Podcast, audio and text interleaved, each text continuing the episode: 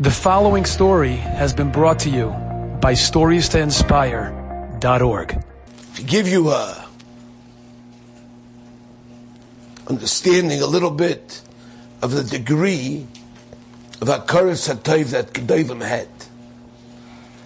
There was a Yid in Yerushalayim. There was a big Adam Gadol, a Sheshiva, author, an Anav, tzaddik. His name was Reb Isser Zalman Meltzer. Now, in Bote Nathan, Bote Nathan is in the right in the middle of Meashar. You have to know where it is in Yerushalayim. It's not in central Yerushalayim. It's off to the side. And there was a Yid who lived in the Nathan's houses, it was called and his name was Reb Sholem Eisen. Sholem Eisen was a famous Pesach in Yerushalayim. I remember. And Sholem was making a bar mitzvah for his son on Shabbos. Now Rabbi Zalman lived on the opposite side of Yerushalayim. He lived in what was called, but what is called Bote Broide. Yiddish they called Broides Heiser. Ah, I remember those old walking in them. Every time I go back there, from to have an occasion, the nostalgia flows over me. And that's close to Shaarei Chesed. Pashat Rabbi Zalman Meltzer, when he was already up there in his years. He was an old man. He slept all the way from Bote Broide to Nathan's Heiser, and then he had to climb three flights to reach from Sholom's house. When Sholom saw him, he was in shock.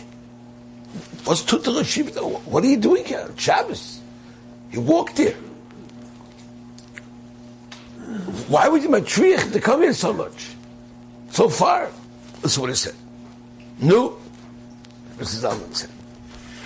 Yesterday by night, you came to me and you brought me an invitation to the Bar Mitzvah.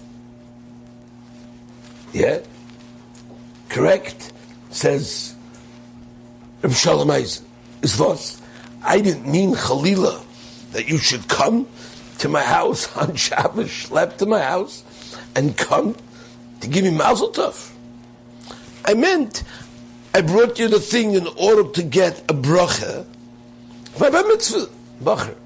I wanted to receive a bracha yesterday night for my son. I'll tell you, says Rabbi Zalman, smiling.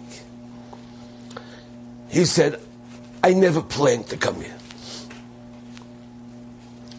But yesterday, when you left my house, I started to think to myself, you know, I remember when your son was born. I remember his birth.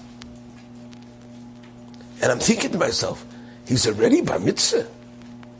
13 years already pissed. And I said to myself, what did I accomplish all these last 13 years? And I couldn't think. So what did I do? That thought motivated me to learn very stark last night. I said, I better chaperai. better chaperai. The time flies. And I decided that I'm chayev hakaras satoiv to your child. Because he made me have a cheshbon and nefesh. And that's why I was matriach myself to come. Could you imagine it? These, these people are tzaddikim, this is like out of our leagues here. It's like not normal. Ad kedekach.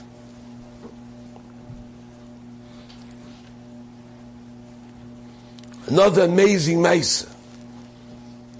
A yeshiva in Bnei Brak called Yeshivas Rabbeinu Chaim Oizer. The Rosh Yeshiva is Rebbe Nachem Tzvi Berlin, a Yid also that I know. Ewe Yerushalayim family, he has the yeshiva in Bnei Brak. He said over a Gemaisa that he was involved with, with his Rebbe Rav Shach. That at the end of Rav Shach's life, when he was already close to 100 years old, Rebbitzin Kook from Tiveria died. There was a Rebbitzin Kook who lived in Tiveria. She was the wife, her husband was Rebbe Fol Kook. He was the Rav in Tveria for tens of years. So Rav Shach told somebody to reach out to the mourners and to let them know that I'm coming to be Menachem Avol, you on your mother's patira. You know, they were shocked. Shach was 100 years old. To go from the Bnei Brak to Tveria, that's a ganz Nasir. That's not like going from Cleveland Heights to, to Wickliffe. Like from Toms River to, to Lakewood. It's in a Siarucha. No. So they told him he shouldn't bother. They, they, they accept his wanting to come like to come. Don't be matriach, please. If Shach was stubborn, and not only that, when he came, the family had somebody posted in front to see when the Shach's coming, and they lived in a high floor. See, the high floor is usually a little cheaper. So a lot of the yeshivas get high floors. They get it sounds like few dollars. So they said, wait here. They're all going to come down for Rav to Menachem Rav Shach would not hear of it.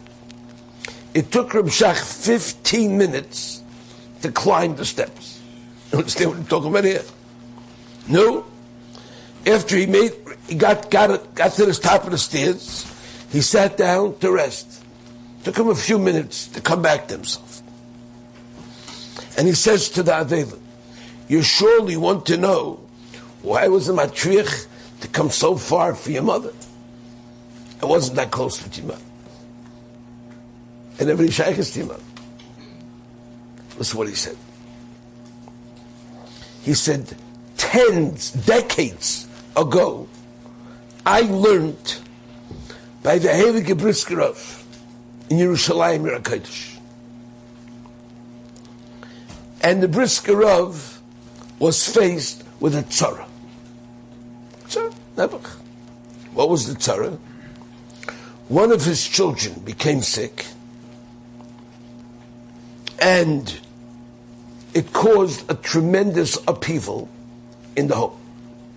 Briskerov didn't have a wife, so he was very metupel with this child and he needed to be watched 24 hours a day, the child. You understand, because of that, it caused tremendous agmas nefesh to the whole family. And the whole order of the day, which the Briskerov's house ran on a Seder, was discombobulated. After a while, they saw he wasn't getting better, the child, and they needed to come up with some kind of aid. So there was a Rishalayim Yid who was close to the Briskerov, a very choshev, a choshev Yid, who was in the house, he saw what's going on. So he said, I want to like make a suggestion to call Rebbitzin Kook from Tveria. In Tveria, a beautiful place. The air is very good. It's next to the ocean. It's very, uh, the Kinneret. So, maybe she's willing, she's the type of person, I think, that'd be willing to take the child into her home. And she would be metapel with that child. You know? No? Till he gets back to himself, and they'll come back to Yerushalayim he contacted Rebbitzin Kook, told him the story, what's going on in Briskerov's house, and she was masking Belev Sholim to do it. Can you imagine? It's unbelievable. No, when the time period concluded and the Bachar felt better, the Briskerov sent a shliach to the Rebbetzin, personal shliach, he said, the Rebbetzin Kook. And he said, give her over this message. You should know that you have a chelik in my Torah. Briskerov told this lady. Because before you took my son, I didn't have any time to learn. And I could not concentrate and focus on the learning like I needed to. But after that you took my son into your house, you should know I was able to go back to my learning as usual. And my mind became settled, and therefore you have a chelik in my time. Yeah. Shach said that. He paused for a moment, and everybody's wondering, what does that have to do for Shach? Shach says, at that time, I learned by the Briskerov. And I was makabel from him a lot of Torah. And when the Briskerov learned better, I was makabel more Torah from him. And that Torah was only b'schus, the Rebbetzin, Rebbetzin Kook. No, some chayva karasatayv. Can you imagine that? That's unbelievable. It's like crazy at karasatayv. Enjoyed this story? Come again. Bring a friend. Stories to inspire.org.